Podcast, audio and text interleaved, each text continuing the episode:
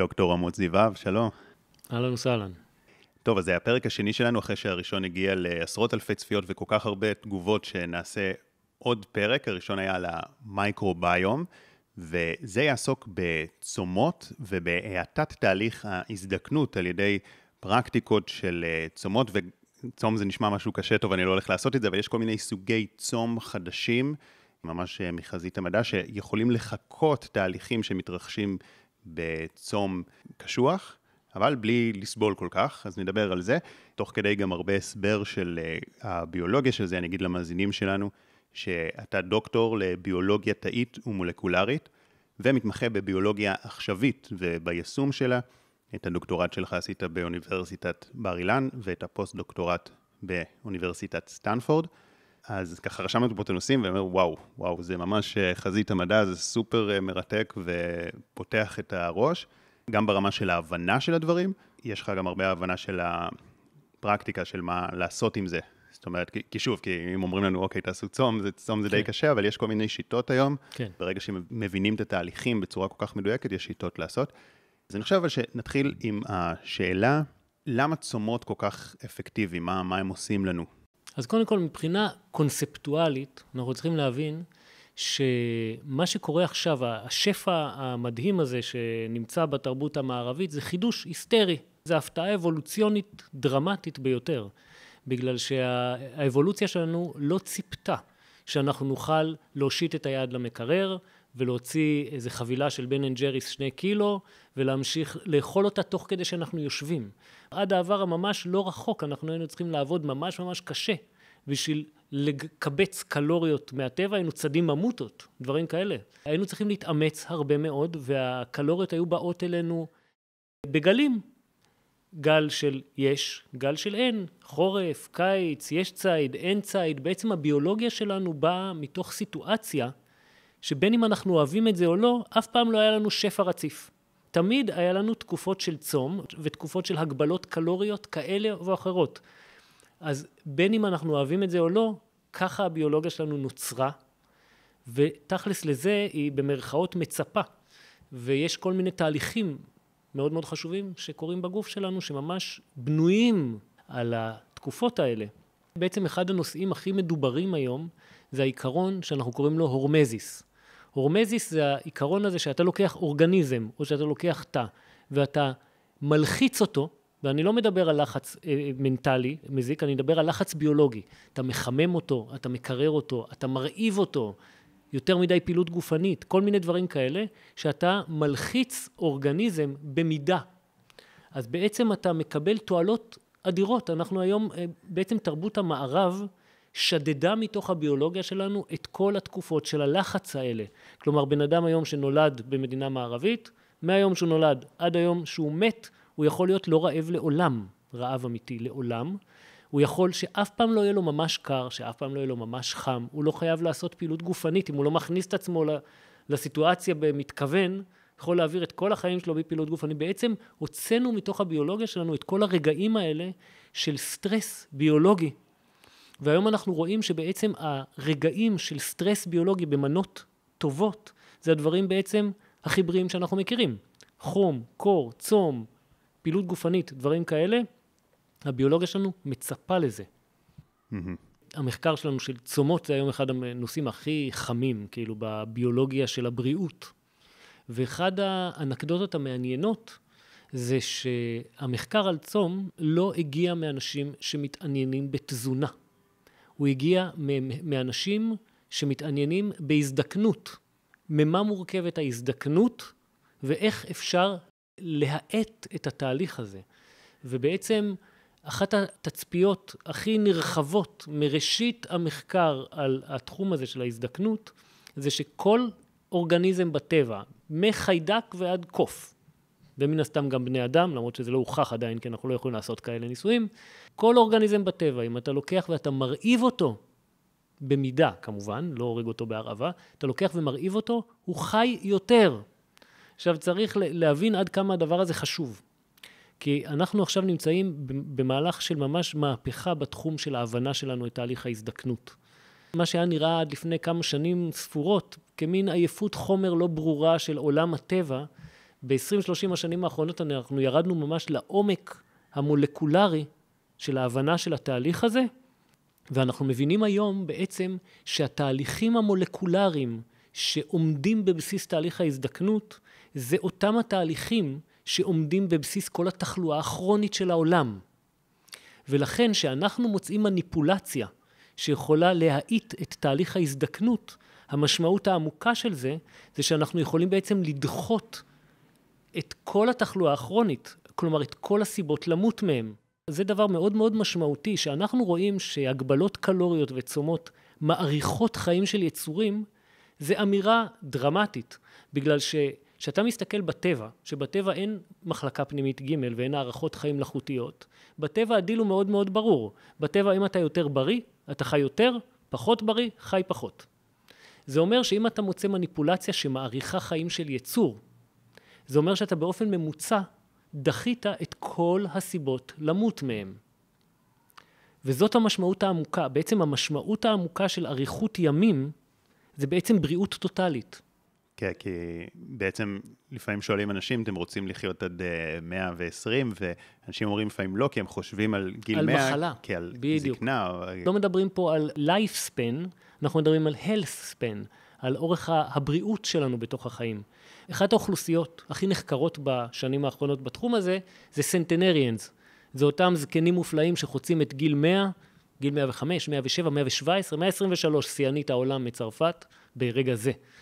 שידוע עליה, כשאנחנו רואים את הסנטנריאנס האלה, אז אנחנו מבינים דבר מאוד מאוד מעניין, שאם אתה לוקח אנשים שנפטרים בגיל ממוצע, נאמר באזור ה-85, אז האנשים האלה בדרך כלל חולים בסוף החיים שלהם איזה חמש-שש שנים בכל מיני מחלות הולכות ונהיות יותר קשות, וזו פאזה מאוד לא נעימה של סוף החיים. אבל אם אתה מסתכל על סנטנריאנס, אתה רואה שרוב, הרבה מאוד מהאנשים האלה הם חולים בין שבוע לחודש. בסוף החיים שלהם, והרבה מאוד מהם הולכים לישון שהם בריאים וצלולים ופשוט לא מתעוררים. וזה בעצמו, רק זה בלבד, זה דבר מאוד מהותי שהיינו רוצים להבין על תהליך ההזדקנות. עכשיו, מה שמאוד מרתק לגבי הסנטנריאנס, כשאנחנו מסתכלים עליהם, אנחנו רואים שזה לא שהם מצליחים לשרוד יותר טוב את מחלות הזקנה, אלא שכל הפאזה הזאת של מחלות זקנה נדחתה אצלם. איזה 30-40 שנה קדימה, נדחתה והתקצרה מאוד מאוד מאוד. וזו סיבה מאוד מאוד מהותית למה אנחנו כל כך רוצים להבין את תהליך ההזדקנות, וזו סיבה מאוד מהותית למה אנחנו כל כך מתעניינים בזמן האחרון בצום, כי אנחנו מבינים היום שצום זה אחד הכלים הכי משמעותיים שהאנושות מכירה בלהאיט את כל התהליכים, כמעט, אם לא את כולם, שקשורים, שמאפיינים את תהליך ההזדקנות. זה באמת כלי על. כן, אז הייתי שמח שנצלול יותר להבין איך זה עובד בתוך התאים, מה, מה בעצם המנגנון שמאפשר לצום. לעשות את הדברים האלה. להאט את תהליך ההזדקנות. גם סיפרת לי על איזה על ניסוי. ניסוי, כן, אוקיי. אז תחליט מה כן, אתה כן, רוצה כן. קודם לספר. קודם כל, בשנת 93 היה איזשהו רגע, רגע מפנה, איזושהי התעוררות בתחום הזה, שחוקרת סינתיה קניון, שמאותו רגע נהייתה סלב של תחום הלונג'ביטי, לקחה תולעת שהיא תולעת מודל שמשתמשים בה הרבה מאוד בביולוגיה, קוראים לה C אלגנס, זו תולעת של איזה מילימטר שניים גודל, ועשתה לה מוטציה בגן אחד, ואורך החיים של התולעת הזאת קפץ פי שניים. זה היה רגע התעוררות מאוד משמעותית מבחינה קונספטואלית, בגלל שאם עד אותו רגע אנחנו לא הבנו בדיוק מה זה תהליך ההזדקנות, וחשבנו זה מין עייפות חומר כללית כזאת, באותו רגע שהיא עשתה שינוי בתוכנה הגנטית, והקפיצה אורך החיים של, של היצור הזה פי שתיים, אנחנו הבנו שקצב ההזדקנות בעצם מעוגן בתוכנה שלנו, בתוכנה הגנטית, ושאם אנחנו מתערבים בתוכנה הגנטית, אנחנו יכולים לשנות את קצב ההזדקנות ואת אורך החיים של היצורים ואת אורך הבריאות שלהם בתוך החיים שלהם. Mm-hmm. מאותו רגע, התחום הזה ממש המריא ונהיה מלא מלא מלא מדע, מלא סטארט-אפים, מלא תקציב, כי אנחנו הבנו שאנחנו יכולים, אנחנו עכשיו רוצים לתקוף תהליכים בסיסיים שמאפיינים את תהליך ההזדקנות, ואנחנו יכולים להאיט את זה. עשרים שנה אחרי הניסוי הזה יצא מאמר מאוד מאוד מדובר, שקוראים לו The Hallmarks of Aging. זיהינו את תשעת התהליכים שמאפיינים את תהליך ההזדקנות, ושיש לנו את התהליכים האלה פרוסים, עכשיו באמת כל הסטארט-אפים וכל הביוטכנולוגיה, יכולים, יש להם מטרות ברורות, את מה לתקוף. ממש שנה שעברה נוספו עוד כמה hallmarks. מאוד שמחתי לגלות שהמייקרוביום למשל, נוסף בתור hallmark of aging. כלומר, היום אנחנו מבינים שהמייקרוביום הוא בעצמו תחום שמניע ומאפיין את תהליך ההזדקנות, ושאפשר לשחק עם קצב ההזדקנות גם דרך משחקים במייקרוביום, ויש היום מאמרים מאלפים על החזרה של הגיל הביולוגי אחורה על ידי העברת חיידקי מעיים וכל מיני דברים כאלה. כן, אני חושב שאפילו דיברנו על זה בפודקאסט הקודם שעשינו מייקרוביום, נשים גישור. מאז כן. היו עוד כמה התפתחויות בתחום. כן. צריך כל שנה לעשות פודקאסט על מייקרוביום לפחות. כל חודש כל צריך. חודש, כן. אז היה ב-93 את הניסוי הזה, ואז זה נתן תאוצה למחקר. כן, נתן פוש אדיר לכל התחום הזה של, של חקר ההזדקנות, ומאז ועד היום אנחנו, עם כל המחקר וכל המולקולות המורכבות וכל התובנות שלנו על קצב ההזדקנות, עדיין הדברים הכי עוצמתיים שאנחנו מכירים בשביל לעכב את תהליך ההזדקנות, זה דברים הכי עתיקים, כמו צום, ספורט, דברים כאלה. צום זה אחד הדברים הכי הכי משמעותיים. אנחנו יכולים להתחיל למשל לדבר על מה תכלס קורה בתאים שלנו. כן, אז מה, מה באמת התהליכים? אחד הדברים שהכי הכי מאפיינים את תהליך ההזדקנות זה ירידה בתפקוד של המיטוכונדריות שלנו. עכשיו, המיטוכונדריות זה בעצם עברון קטן בתוך התא, שמתפקד בתאים שלנו כמו תחנת כוח. והוא בעצם עושה בתאים שלנו בדיוק את מה שתחנת הכוח רידינג עושה במדינה. מה תחנת הכוח רידינג עושה? היא שורפת פחם, שזו צורת אנרגיה שאנחנו לא יכולים להשתמש בה בבית, ומייצרת חשמל, שזו צורת אנרגיה זמינה, שולחת את החשמל אלינו ואנחנו משתמשים בזה. זה בדיוק מה שהמיטוכונדריה עושה בתאים שלנו. המיטוכונדריה לוקחת צורות אנרגיה כמו את כל האוכל שאנחנו אוכלים, היא לוקחת סוכרים, שומנים, חומצות אמינו, את כל החומרים הבסיסיים של התזונה שלנו, שורפת אותם בתהליך מאלף ומייצרת בסוף התהליך הזה מולקולה שקוראים לה ATP. ואת ה-ATP הזאת היא שולחת לכל האנזימים וכל התהליכים הביולוגיים שעובדים על ATP, וזה בדיוק תחנת כוח. כלומר, המיטוכונדריות, הן מייצרות לנו את אנרגיית החיים עצמה, את אנרגיית החיים הזמינה של התאים שלנו. באופן לא מפתיע בכלל, אנחנו גילינו שאחד הדברים שהכי מאפיינים את תהליך ההזדקנות, וזה hallmark of aging, אני אולי קורא לו אפילו The Hallmark of Hallmarks, ממש אחד מהדברים שמאחדים את כל ה hallmarks אולי, זה ירידה בתפקוד של המיטוכונדריות. עכשיו, לא mm-hmm. צריך להיות ביולוג גאון בשביל לראות את זה, אנחנו רואים את הדבר הזה בכל גן משחקים. למה הילדים קופצים על המתקנים וההורים יושבים בצד ומדברים בפלאפון? פחות אנרגיה. ומי שיש לו פחות אנרגיה הולך לחיות פחות זמן. זה עד כדי כך פשוט. יותר אנרגיה, יותר חיים, פחות אנרגיה, פחות חיים. ממש פשוט. עכשיו, איך זה קשור לצום? בגלל שאנחנו צמים, אז אנחנו בעצם מלחיצים את התא שלנו מבחינה אנרגטית. אנחנו צמים, מפסיקים לאכול, רמת הנוטריאנטים, רמת החומרי המזון יורדת, והתא פתאום חסר לו אנרגיה. כשהתא חסר לו אנרגיה, הוא מפעיל את העיקרון הזה שדיברתי עליו קודם, הורמזיס. זה שאנחנו מלחיצים את התאים שלנו, התגובה שלהם זה להשתפר בהתמודדות שלהם עם הלחץ הזה.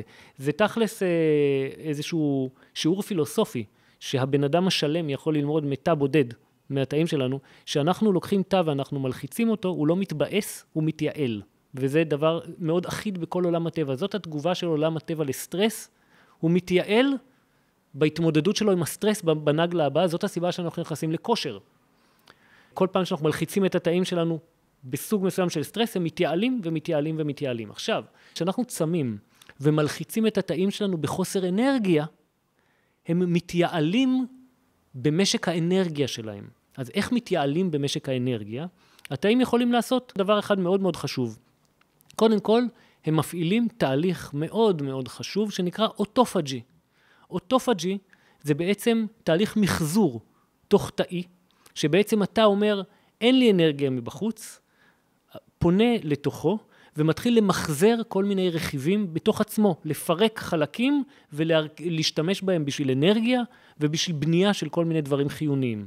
עכשיו אתה עושה את זה בצורה מאוד מאוד אינטליגנטית. הוא לא נכנס פנימה ומתחיל לפרק דברים אה, חיוניים באופן רנדומלי, אלא הוא קודם כל מפרק דברים פגומים ולא תפקודיים.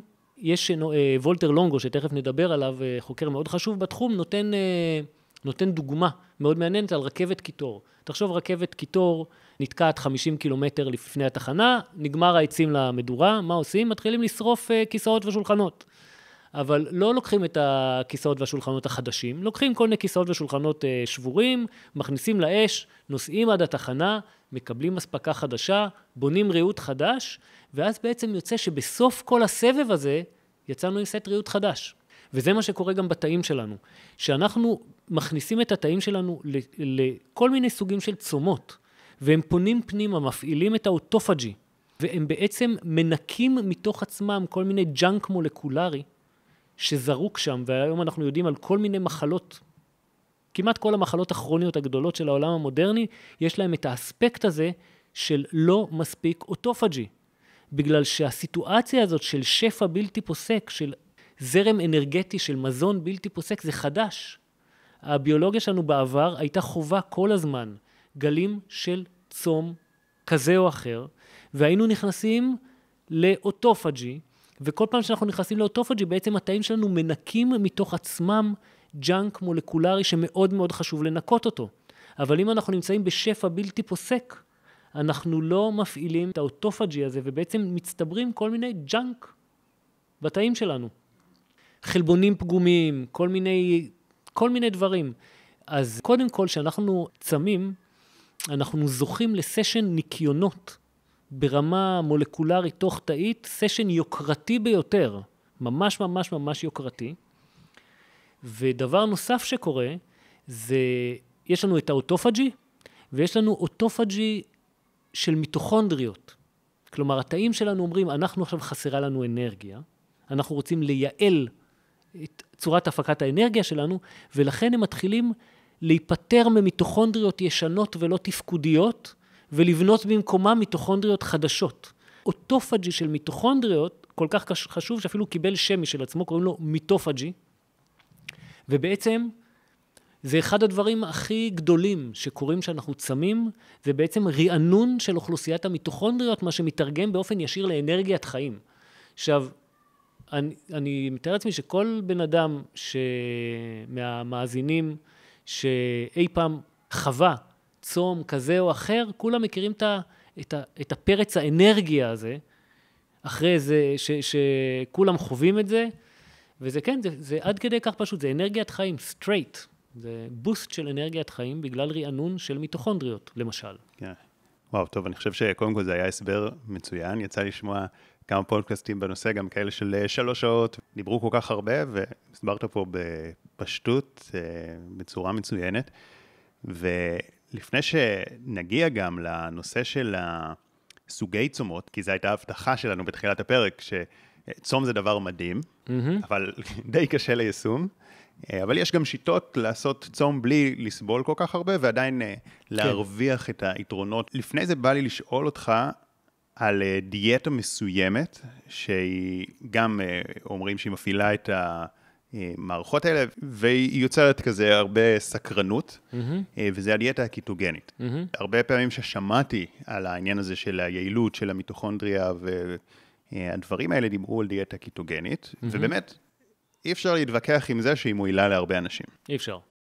אבל, אבל מצד uh... שני גם שמעתי בהרבה מאוד ארצות אחרות שאומרים שיש לה גם נזקים, ולמשל mm-hmm. כאילו, איך אומרים סנטנריאנס, mm-hmm. אז זה לא הדיאטה שלהם. ממש לא. זאת אומרת, אז מעניין אותי מה, מה הדבר שעובד בדיאטה הזאת, והאם okay. אוקיי. היא טובה, או, שד... או שיש יותר יעילות ממנה. אוקיי, okay, אז בואו קודם כל נעשה סדר בדבר הזה. קודם כל, למה בכלל קוראים לה קטוגנית? מה זה המילה הזאת?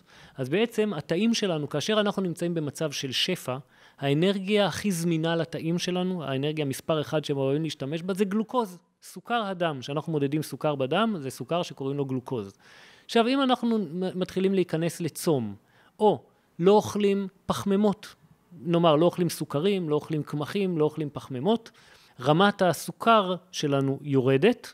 כשרמת הסוכר שלנו יורדת, הגוף מתחיל לפרק שומנים בתור מקור אנרגיה מספר 2. עכשיו, השומן זה מולקולה גדולה מדי, והיא לא יכולה להיכנס דרך, ה, דרך המחסום המאוד סלקטיבי בתוך המוח שלנו. מולקולות של שומן לא יכולות להיכנס ולתדלק את המוח, והמוח הוא צרכן אנרגיה מספר אחד של הגוף, זה מחשב על שצורך מלא אנרגיה, והגוף שלנו מאוד מאוד עסוק בלספק למוח רמה יציבה של אנרגיה. אז ברגע שרמת הפחמימות יורדת ורמת הסוכר יורדת, הגוף מתחיל לפרק שומן בתור מקור אנרגיה, ומכיוון שהשומנים האלה לא יכולים להיכנס למוח, הם עוברים בתוך הכבד, והכבד מפרק אותם לחתיכות קטנות יותר. אחת החתיכות האלה נקראת גופים קטוניים, והגופים הקטוניים האלה הם קטנים ויכולים להיכנס למוח בתור מקור אנרגיה, ויש להם גם שלל תועלות, וזה דבר ממש ממש טוב להיכנס מדי פעם למצב הקטוגני. עכשיו אני רוצה להפריד בין מצב קטוגני לדיאטה קטוגנית. מצב קטוגני זה כל פעם שאנחנו מתחילים לפרק שומן. זה מצב קטוגני. עכשיו, אפשר להביא את המצב הקטוגני בשלל דרכים. אם אני עכשיו רק אשתה מים, אני אכנס למצב קטוגני. אם אני רק אוכל, אה, רק אשתה שמן זית, אני אכנס למצב קטוגני. אם אני אוכל רק נקניקים וביצים וגבינות מהסופר וחמאה, אכנס למצב קטוגני, אבל אני לא ממליץ על זה. עכשיו, העניין הוא, שתכף נדבר למה אני לא ממליץ על זה, אה, לתקופות ארוכות, בטוח לא. העניין הוא שגם אם אני עכשיו אגזור על עצמי שאני בחודשים הקרובים אוכל רק כל מיני ג'אנק אה, אה, תעשייתי מהסופר, כל מיני אה, ביצים וגבינות מהסופר ונקניקים מהסופר, אני אכנס למצב קטוגני ואני אראה תועלות נרחבות מאוד בטווח הקרוב, לא בגלל מה שאני אוכל, בגלל מה שאני לא אוכל, אוקיי? שאנשים שעכשיו אוכלים רק ביצים ונקניקים וגבינות מהסופר והם רואים תועלות אמיתיות, זה לא בגלל שנקניקים זה בריא. זה בגלל שהם הפסיקו לצרוך סוכר וקמח לבן וכל הפחמימות הלא איכותיות האלה. כלומר, יש דיאטה קטוגנית, זה דבר מאוד מאוד רחב. דיאטה קטוגנית זה כל דיאטה שתכניס אותנו למצב קטוגני. אפשר לעשות דיאטה קטוגנית מאוד מאוד בריאה, ואפשר לעשות דיאטה קטוגנית שהיא מאוד מאוד לא בריאה. וכאילו בטווח הארוך. בטווח הארוך אף אחד לא חושד, אף אחד לא נראה לי שיש מישהו בר דעת בתחום ה... שחושב שאם אנחנו עכשיו במשך שנים נאכל רק גבינות ונקניקים מהסופר, אנחנו נאריך ימים ובריאות. לא, זה כן. לא... ועם זאת, אנחנו כן נראה תועלות מיידיות הורדת דלקתיות, מלא מלא דברים אנחנו נראה, ירידה במשקל, כן. מלא דברים אנחנו נראה. גם השפעות על המוח, זאת אומרת, נכון? ממש. על ההפרעות אה, של דיכאון ואפילו סכיזופרניה ממש, וכאלה. בהקשר לבשר באופן כללי, אני לא טבעוני אגב, אבל אני ממעט. ממעט, כי יש, יש, באמת, יש באמת עניין, גם אנחנו מסתכלים על סנטנריאנס, ויש לנו הרבה מאוד סיבות ביולוגיות מולקולריות להבין שעודף של חלבון מהחי הוא מאיץ את ההזדקנות. ולכן מי שהמטרה שלו זה אריכות ימים ובריאות לטווח ארוך, אז למעט, אני לא אומר בכלל להיות טבעוני, אבל למעט בדבר הזה, ואם כבר, שיהיה בשר אה, אורגני, איכותי, גראס פד, משהו כזה. אם כבר לאכול בשר, אז אה, לא מהתעשייה. כי שם זה כבר, אנחנו לא מדברים על בשר, אנחנו מדברים על כל ה, מה שמכניסים שם, שהוא מאוד מאוד לא בריא. אם כבר בשר, כמה שיותר קרוב לטבע, כמה שיותר אורגני, גראס פד, דגי ים, לא שאני חושב שהים הוא סטרילי, הוא לא, אבל uh, זה דגי ים, לא דגים מהתעשייה, מהבריכות. זה הכי קרוב שאנחנו יכולים, בתור אנשים עירוניים, להשיג לחיה שהיא פרי ריינג'. הבחנה כל כך חשובה, כי מה שעשית פה על כל הדיאטה הקיטוגנית, וגם ראו עליך שכזה שדיברת על זה, אז משהו בשטף היה קצת אחר, כי אתה יודע שזה נושא כזה מאוד רגיש להרבה אנשים, ואני חושב שזה באמת ההבחנה המדויקת, כי יש הרבה דברים שהם טובים, כמו להיכנס למצב אה, קיטוגני, אבל צריך להבין למה הם טובים. זאת אומרת, זה בדיוק ההבנה של המנגנון, כי אולי יש דרכים עוד יותר טובות להיכנס בדיוק. לזה, כי כשמסתכלים על כל הסנטנריאנס, mm-hmm. הם, הם לא ככה, ו... נכון. וגם אמרת יפה ש... זה גם תלוי באמת מה המטרה שלנו. יכול להיות שאם המטרה כן. להיות אה, ספורטאים אולימפיים או להיות מפתחי נכון. גוף, אז אה, יכול, יכול להיות שזה כדאי, אבל אם המטרה היא ארוחות ימים ובריאות, אה, זה משהו אחר. לפחות לי זה, זה המטרה. אין ספק שצריכה מספקת של חלבון ושמירה על מסת שריר, זה אחד הדברים שבאמת נורא נורא חשובים לנו לאריכות ימים, כי שריר זה הרבה הרבה מעבר לכוח פיזי, שריר זה, זה רקמה מטבולית מאוד מאוד חשובה, וחשוב לנו לשמור עליה וחשוב לנו לבנות אותה, אז אני ממש ממש לא נגד חלבון, נגד חלבון מהחי, ממש לא, אבל אני, אני כן חושב שכאילו להיכנס לתקופות ארוכות של תזונה שמבוססת על בשר תעשייתי, זה לא רעיון טוב לאריכות ימים. כן. עשר שניות וממשיכים, רק רציתי להגיד שבתיאור למטה יש קישורים למאמרים, מדיטציות ומדריכים רלוונטיים, וקישור לאינסטגרם ולקבוצת הוואטסאפ הסגורה. שווה להצטרף, ממשיכים.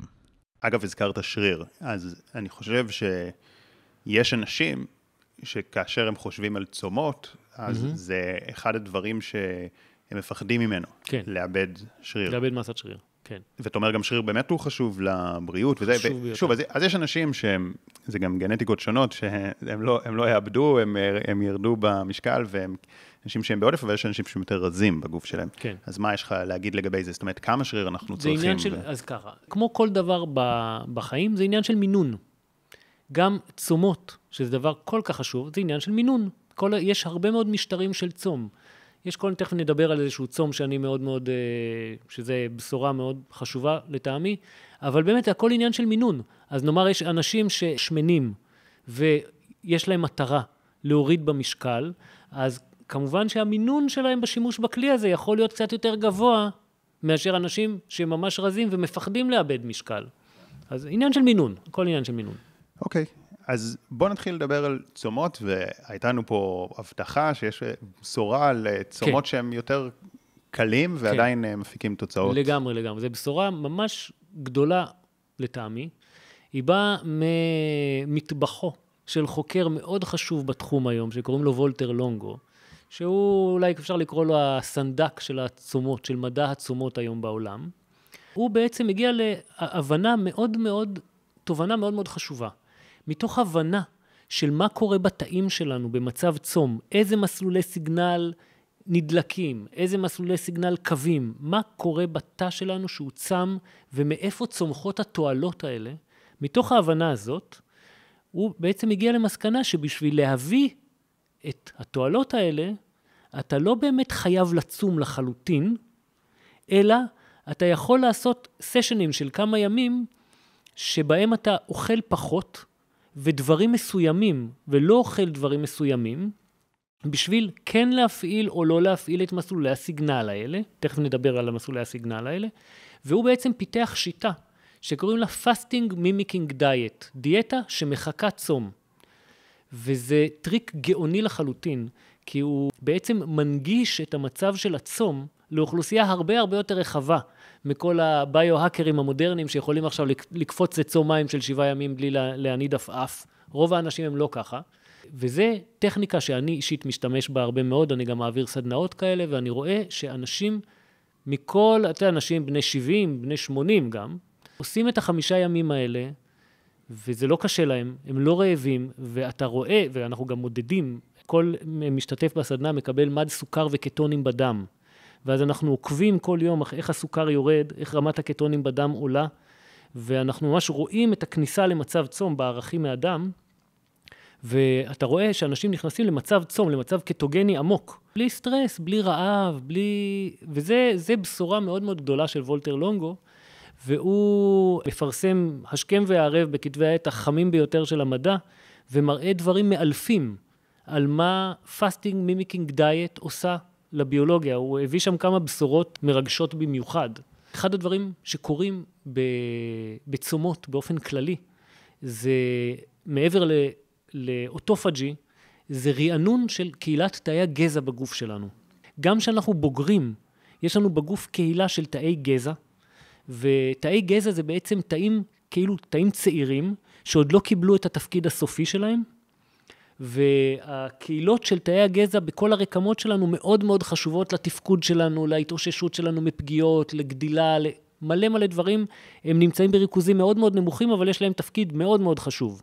מה שוולטר לונגו הראה בכמה מאמרים מדהימים, זה ש, שאתה עושה fasting mimicking diet, אז אתה מרענן, מאיר את קהילת תאי הגזע, ויש לו מאמר אחד מאלף לחלוטין, שבו הוא לקח עכברים עם סכרת נעורים, עכשיו, סכרת נעורים זה מחלה אוטואימונית, שבה בעצם מערכת החיסון של הגוף תוקפת את התאים בלבלב שמייצרים אינסולין, הורגת אותם, ואז אין יותר תאים שמייצרים אינסולין, ולכן אין אינסולין. זה נקרא מחלה חשוכת מרפא בעצם, והאנשים האלה בעצם צריכים להזריק אינסולין כל החיים שלהם, כי אין להם תאים שמייצרים אינסולין. עכשיו, בא וולטר לונגו ולקח עכברים שיש להם סכרת נעורים, הכניס אותם לכמה סשנים כאלה של, של fasting mimicking diet, של FMD, והראה שבעצם התעוררו אצלם תאי גזע בלבלב, oh. ויצרו מחדש תאים שמייצרים אינסולין, והעכברים האלה התחילו לייצר אינסולין. כלומר, אנחנו רואים פה שמשהו עתיק וזול ולא יומרני בעליל, יש לו תקווה. זה עדיין לא קורה בחולים, אבל כמובן שעובדים על לתרגם את זה לחולים.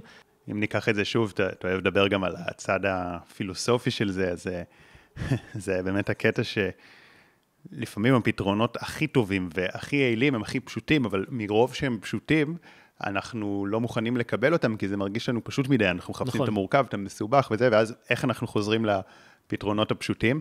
אנחנו הולכים לדוקטור לביולוגיה תאית ומולקולרית. שאומר לכם שמה שהסבתות אמרו. כן, מה קורה בתאים, ואז זה מספיק מסובך כדי שניישם את שאנחנו נחשוב שזה חשוב. כן. האמת היא שזה ככה, את יודעת לך שהתקופה האחרונה, השנים האחרונות, אני קורא לתקופה הזאת ניצחון האיפים.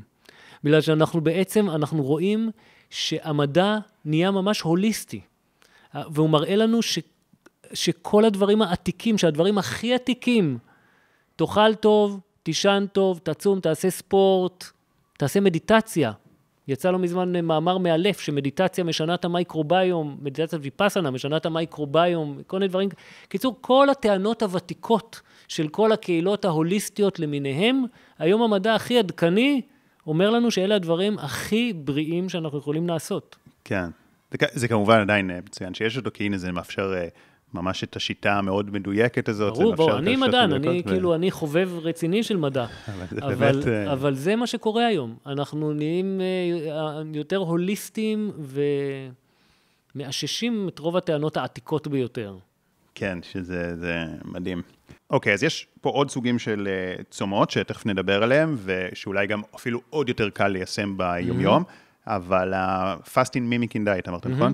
הייתי שמח להבין איך מיישמים את זה, אז כמובן יש, אה, אמרת okay. אוקיי. שיש לך גם סדנה, אבל אה, כן, לא, אני, אני יכול לתאר את זה, אז קודם כל, באמת, אני, מעבר לזה שאני עושה סדנאות בדבר הזה, גם אונליין וגם סדנאות פיזיות, אני, יש לי בלוג, יש שם פוסט מאוד נרחב שאני מפרט בצורה מאוד מדויקת את כל מה שאני יודע איך אפשר לעשות את זה לבד בבית. זה דבר מאוד פשוט וביתי. וולטר לונגו, הוא מוכר קיטים של, שהקיטים האלה מכילים את כל מה שצריך לעשות, את כל מה שצריך לאכול בחמישה ימים האלה. ו... והוא uh, טוען, ואני סומך עליו לחלוטין, שכל הכסף שהוא עושה מהדבר הזה הולך ל... למדע, סומך על האיש הזה במאה אחוז האמת, אה, אבל קיט כזה עולה 200 דולר. ואז אני כאילו אמרתי לעצמי, אני כאילו, כשהתחלתי לעשות את זה, אמרתי, אני רוצה לצום עכשיו, אני לא רוצה לשלם 200 דולר בשביל לצום. ואז אה, פשוט אה, קראתי את המאמרים שלו ואת הספר שלו, שהוא ספר מעולה, שקוראים לו The Longevity Diet, ספר, אחד מספרי התזונה סלש אריכות ימים החשובים, מי שיכול לקרוא באנגלית, או אם מישהו חושב שהוא יכול לתרגם את זה, זו עבודה ממש ממש חשובה. אז הוא תיאר בדיוק בספר שלו מה הדיאטה הזאת כוללת, כמה קלוריות משומן, כמה קלוריות מחלבון, כמה... בדיוק. אז אני עשיתי הפשטה אישית לדבר הזה. עשיתי גרסה נורא נורא פשוטה, אני קורא לזה דיאטת סלם, כי זה מבוסס על סלט אגוזים ומרק. ובעצם זה נורא פשוט. בעצם אנחנו אוכלים בצהריים קערת סלט, משהו כמו מרקייה אישית, לא איזה קערה ענקית. קערת סלט ירקות, כל הירקות כשרים. בערב קערת מרק ירקות, אבל בלי הירקות העמילניים. שמכילים סוכר. Mm-hmm. וחופן אגוזים, וזה סלט אגוזים ומרק, זה בגדול. מי שמתעניין יכול להיכנס לבלוג שלי ולקרוא בצורה יותר מפורטת, ואת זה אנחנו עושים במשך חמישה ימים, ועוקבים אחרי הקטונים בדם והסוכר, ואנחנו ממש רואים שהדבר הזה עם הכמויות הקטנות האלה, ממש מכניס אותנו למצב קטוגני עמוק, ממש, ועם זאת, עם הרבה פחות סטרס. זה, אנחנו לא רעבים, זה ממש ממש נעים, זה פשוט בוסט של, של ניקיון, ממש מרגישים מה זה עושה למוח, הניקיון הזה והאנרגיה והחיוביות זה דבר, אה, זה מתנה. והוא עושה את זה חמישה ימים בגלל ש... לא, זה לא מדע מדויק. בגלל שזה יותר קשה אחר כך, או בגלל שזה גם כבר לא טוב לא, כן, להכניס כן, זה, את הגוף? צריך מין כל דבר דבר של מינון. כמובן, אם אנחנו נעשה עכשיו את ה fasting mimicking diet הזאת, במשך שלושה חודשים, זה- אנחנו נפגע בעצמנו. אז הזמן הממוצע שרוב האנשים עושים את זה בין ארבעה לשבעה ימים. אני יכול להרחיב על זה עוד הרבה מאוד את הדיבור, אבל שני עקרונות חשובים שאני רוצה אה, להגיד לגבי העקרונות של ה- של ה-FMD, זה בעצם חוסר סוכרים ופחמימות פשוטות, וחוסר של חלבון מהחי, לחמ... לחמישה הימים האלה, עוד פעם, אני לא מטיף פה לטבעונות, לחמישת הימים האלה, והסיבה לזה, זה שגם סוכר וגם חלבון מהחי, אלה מולקולות שיש הם סיגנלים מאוד מאוד מסוימים, שמסמנים לתא שלנו שפע. איזה, זה שפע מאוד גדול. סוכר וחלבון מהחי מבחינה ביולוגית זה חומרים מאוד אנרגטיים, ובעצם יש עיקרון מאוד מאוד חשוב בכל עולם הטבע, שאני אוהב לקרוא לו או בנייה או שיפוצים. שה, שאתה לוקח אורגניזם או תא ואתה נותן לו הרבה שפע, יש לו הרבה אבני חומרי בניין, והוא מכניס את עצמו למצב של גדילה. אם אתה מפסיק את השפע, הוא עוצר את הגדילה, כי אין אבני, כי אין אבני בניין, ומתחיל לעשות ניקיונות וסיפוצים, אוטופג'י וכל מיני דברים כאלה. ובכל עולם הטבע אתה רואה את הדבר הזה, או גדילה או שיפוצים. עכשיו, סוכר וחלבון מהחי זה סיגנלים מאוד מאוד חזקים של שפע, שאומרים גדילה. וגדילה זה אומר לא ניקיונות ושיפוצים הרבה פעמים. למשל, אוטופג'י, נאמר חלבון מהחי מפעיל חלבון מאוד מדובר היום שקוראים לו אמטור, וכשאנחנו מפעילים את החלבון הזה אנחנו עוצרים את האוטופג'י, אוקיי? לכן זה מאוד מאוד חשוב לנו בחמישה ימים האלה שלא יהיה סוכר ולא יהיה, לא יהיה חלבון מהחי, כדי שאנחנו נאפשר את האוטופג'י ואת השיפוצים. זאת אומרת, זה לא מספיק ההגבלה הקלורית, אלא זה גם חשוב. שלא יהיה בכלל מחומרים מסוימים. נכון, מאוד מאוד חשוב, אנחנו צריכים להבין, פעם היה מין מושג כזה קלוריה ריקה. עכשיו, זו שטות מאוד גדולה, אין חיה כזאת קלוריה ריקה. כל מולקולה שנכנסת לגוף שלנו זה סיגנל מאוד מדויק. אין דבר כזה מולקולה בלי מסר. אין חיה כזאת. כל מולקולה, כל סוכר, כל דבר יש לו מסר, והתאים שלנו מקשיבים קשב רב, והמייקרוביום שלנו מקשיב קשב רב. וכל מולקולה זה מסר. עכשיו, דיברת איתי גם על צום של 19 שעות, שזה כן. משהו שאולי אפשר נכון. עוד יותר בקלות ליישם. לגמרי. אז המאמר הזה המסוים ש... שדיברתי עליו, זה מאמר שבו לקחו אנשים ונתנו להם לעשות צום מים של 19 שעות, לא צום לסירוגין, לא הרבה פעמים אחד אחרי השני, פעם אחת. צום מים של 19 שעות, שזה דבר לא, לא רציני, זה פחות מיום כיפור, זה לא, זה לא גזירה דרמטית, והם הראו ש-19 שעות של צום מים גורמות לכבד שלנו, שהוא מחשב מטאבולי מרכזי בגוף שלנו, הכבד שלנו שולח סיגנל למח העצם, שמח העצם זה מפעל של תאי מערכת החיסון, אז הכבד אומר למח העצם, תוריד את כמות החיילים הלוחמניים שאתה משחרר לזרם הדם. וזה דבר מאוד מאוד משמעותי, כי 19 שעות בלבד של צום מים הורידו באופן משמעותי את כמות התאים החיסוניים הלוחמניים שנמצאים בסירקולציה, מה שאומר ש-19 שעות של צום מים מאוד מאוד מרגיעות את הטון, מורידות את הדלקתיות. עכשיו, צריך להבין שדלקתיות יתר זה היום אחת הרעות החולות. זה בעצם דלקתיות יתר, כלומר פעילות יתר של מערכת החיסון, זה מין אש כזאת שבוערת בתחתית של כמעט כל המחלות הכרוניות הגדולות. ולכן אחד הדברים, אחת החזיתות הבריאותיות הכי חשובות היום בעולם, זה להוריד את דלקתיות היתר, ואכן שנה שעברה דלקתיות יתר נכנסה לרשימה היוקרתית של ה-Hallmarks of Aging. כלומר, זה אחד התהליכים שמקדמים את תהליך ההזדקנות שלנו, דלקתיות יתר, ואנחנו יודעים היום שצומות למיניהם זה אחד הכלים היעילים ביותר שאנחנו מכירים להורדת הדלקתיות. ותגיד, דלקתיות יתר זה משהו שרואים בבדיקות דם של דלקתיות? כן, או ש... כן, אפשר לראות זאת את אומרת, זה. אם למישהו בבדיקות הדם שלו אין דלקתיות, זה אומר שאין לו דלקתיות יתר, או כן, שלא השאלה בהכרח. תשמע, דלקתיות זה פעולה תקינה של מערכת החיסון. למשל, אם, אם נאמר עוקץ אותי יתוש, אז הנקודה האדומה והחמה המגרדת הזאת שיש לי פה, זה דלקת. וזה, דלקת בעצם, זה פעולת תקינה של מערכת החיסון, אבל מה? דלקת צריכה להיות מוגבלת בזמן. מערכת החיסון שלנו צריכה להגיע למקום, להידלק, לטפל ולהירגע. אבל מה שקורה זה שבגלל כל מיני עניינים של לייפסטייל שיש לנו, למשל, אנחנו פוגעים במייקרוביום שלנו, ולכן דופן המעי שלנו נפגעת, וכל מיני דברים דולפים לנו ממערכת החיס... מהמעי החוצה, דברים שלא היו אמורים לדלוף, מה שאנחנו קוראים לו מעי דליף, פוגשים את מערכת החיסון ומדליקים אותה. והדבר הזה יכול לקרות עשרות שנים רצוף. ואז זאת כבר דלקת כרונית, מה שאנחנו קוראים לו low grade inflammation, והדלקת הזאת היא מאוד מאוד לא בריאה. אנחנו לא רוצים דלקת, אנחנו לא רוצים את הצבא אקטיבי כל הזמן, אנחנו רוצים את הצבא הולך, מטפל בבעיה, חוזר לבסיס שלו ונרגע. והיום אנחנו רואים שצומות מכל מיני כיוונים שונים, מכל מיני משטרים של צום, הם אה, ממש ממש מרגיעים את מערכת החיסון, ואני גם יכול להגיד לך מניסיון אישי, גם מניסיון אישי שלי, וגם מניסיון של הרבה אנשים שהיו בסדנאות, אחד הדברים שאני שומע עליהם הכי הרבה, זה הקלה מסיבית בתופעות דלקתיות שונות, מדורבן ברגל, בעיות בחניכיים, אטופיק דרמטיטיס, מלא דברים דלקתיים בהקלה מאוד מאוד גדולה, כי צומות זה כלי אנטי-דלקתי נאמבר 1. אז אתה אומר כבר 19 שעות? כבר 19 שעות של צום מים כבר עושה פעולה מדהימה. אחד הכלים שאני הוספתי לעצמי לחיים בזמן האחרון, אחרי שהתרגלתי, אחרי שהגוף שלי התרגל כבר לצומות ואני לא נלחץ מזה, וזה דבר שאפשר לדבר עליו, על גמישות מטבולית, מה קורה שהגוף באמת מתרגל לזה וזה נהיה קל ולא מאיים, אז הוספתי לעצמי לחיים פעם בשבוע, שבועיים, צום מים של 24 שעות. ומה שבעבר, בעברי, למשל יום כיפור היה בשבילי לא הגיוני, לא יכולתי, כל רק הייתי חושב על אוכל, תוך שעתיים מתחילת הצום הייתי נשבר. אבל התרגלתי לדבר הזה, ועכשיו אני חושב שזה אחד הדברים באמת הקטנים שאפשר להכניס לחיים. צום מים של 24 שעות פעם באיזה שבוע, שבועיים, דבר מדהים, לא קשה. אתה אומר לא קשה, אבל כמו שאמרת, פעם זה היה לך מאוד okay. אוקיי. קשה, אז בוא נדבר אז, על זה. באמת אפשר לדבר על, יש תופעה שנקראת גמישות מטבולית.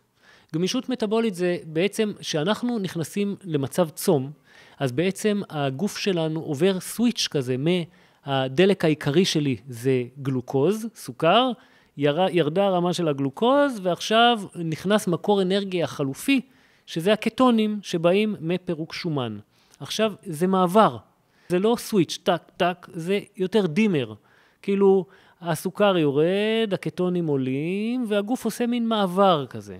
עכשיו, עד שהמעבר הזה קורה, יש קצת חיכוכים, ואז במעבר הזה, בהתחלה, בכניסה לצום, אנחנו מרגישים את החיכוך הזה בצורה של קצת כאב ראש, רעב, כל מיני דברים כאלה. וככל שהגוף, ככל שאנחנו מכניסים את הדבר הזה יותר לחיים שלנו והגוף מתרגל לזה, המעבר נהיה הרבה יותר חלק. ואז אין כאבי ראש, גם הרעב נהיה הרבה יותר, אה, הרבה יותר קטן, וזה מה שקוראים לו גמישות מטבולית. הגוף לומד לעשות את הסוויץ' המטבולי הזה בצורה יותר חלקה. מה שבעבר היה לי לא הצלחתי אף פעם כבר לצום יום כיפור, עכשיו אני צם פעם בשבוע, שבועיים, צום מים של 24 שעות. אני לא חושב על זה בכלל, זה רק נעים לי. זאת אומרת, אתה מדבר רגיל, עושה פעילות גופנית. הכל, אני הולך, אני גולש גלים. אני, אני גם באמצע הסדנאות של החמישה ימים האלה, אני הולך לגלוש. פעילות פיזית אינטנסיבית. אז נאמר, ביום, בימים היותר מתקדמים של הצום, אז פשוט הבטריה שלי קצת יותר קצרה. אז אם ביום רגיל אני גולש שעתיים, באמצע הצום אני גולש שעה. תגיד, יכול להיות בן אדם שהוא עם uh, מחסור קלורי גדול, mm-hmm. ועדיין אבל הוא לא מקבל את התהליכים האלה?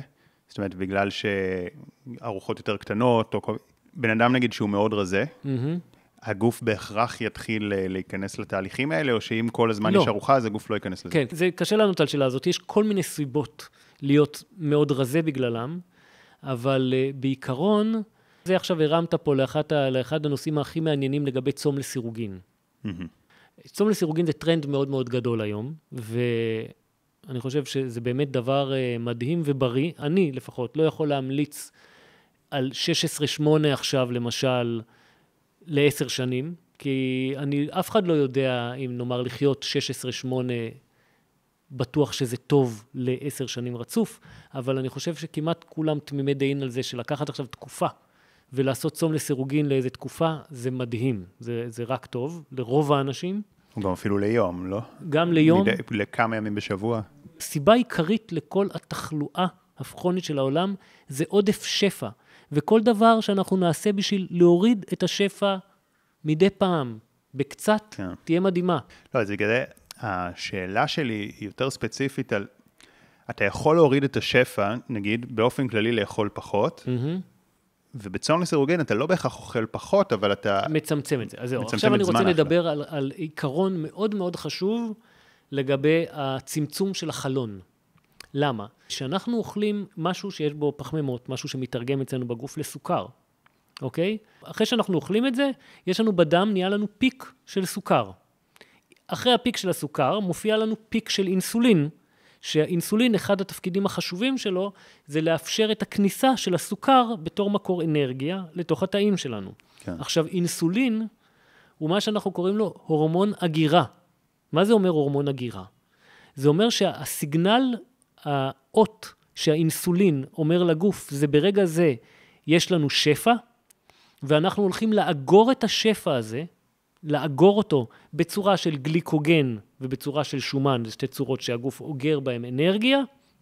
אנחנו הולכים לאגור את האנרגיה הזאת ולשמור אותה לת... לתקופה הבאה של חוסר, כי הביולוגיה שלנו רג... לא רגילה. לשפע אינסופי.